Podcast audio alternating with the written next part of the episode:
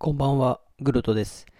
逃げるは恥だが役に立つといいな。逃げることは恥ずかしいことだと言われがちですが、自分が追い込まれすぎてもいけません。この番組では私、そしてリスナーの皆様の心の逃げ場になるような温かなトークをお届けしていきたいと思っています。えー今日はですね、面白いってなんだっていう話をしたいと思います。えーというのもですね、まあすごく、まあ、理屈っぽい人間だからっていうのと、あと真面目なところ、まあ、真に受けちゃうところ、まあ、そういう、まあ、性格なので、なんかね、面白いこと言うっていうのが難しいんですよね。うん。その、どういう風にすると面白いのかっていうのを真面目にどうしても考えちゃうんで、こう大喜利とかね、なんかそういうの見ていて、面白いこと言える人ってすごいなって思うんですよ。自分の中でね、こう、なんかお題が出て、こう言うと面白いっていうのがね、まあ、ほとんど、その、まあ、ロジックっていうんですかね、パターンっていうんですかね、っていうのがあんまり見えなくて、まあ、時々ね、その、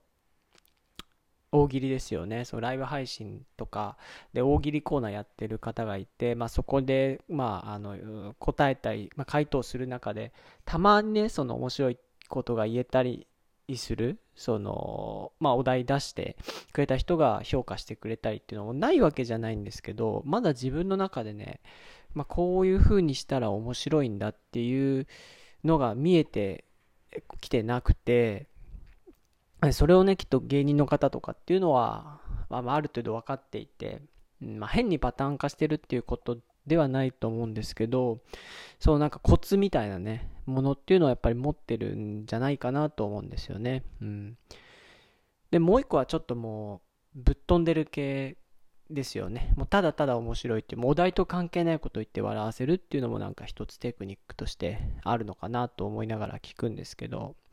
でもね、どっちかというと自分はその、あ、ううまいなっていう、笑いを上手にとってるなっていうね、タイプの芸人さんがなんか好きなんですよね。なんで、なんで、で、自分がもし、そういうね、えー要素を、おそういう芸、なんか面白いっていうのに近づけるとしたら、どっちかっていうと、そういう、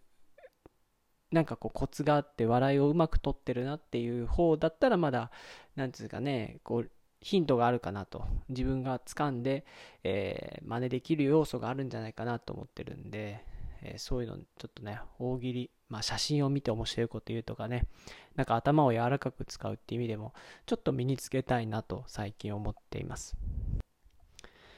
何でも慣れなんですかね。ああいうのもこう写真を見て面白いこと言うとかっていうのをこうやってるうちに上手になってくるものなんですかね。まあその、それすらちょっとよくわからないんですけど。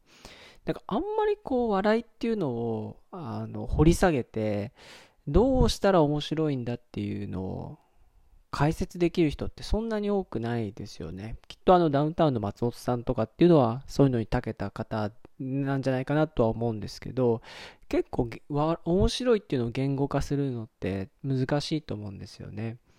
でもなんかありますよね。こういう時面白いっていう。うん。まあ、例えばその写真を見て何か言うっていうパタやつで言うと、その、まあ、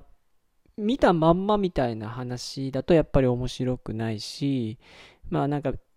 でも、外れすぎてても、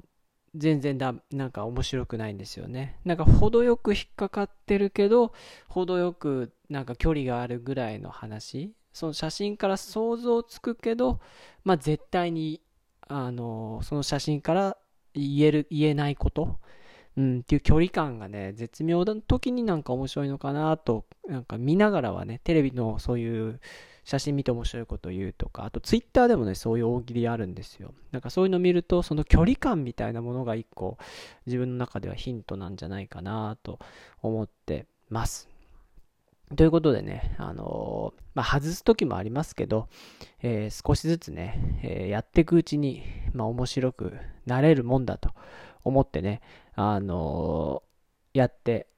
いきながらね、面白さの身につけていきたいなと、ちょっと思っています。はい。ということでだい、だいぶね、今回取り留めのない話でしたけど、面白いとか笑いについてね、話してみました。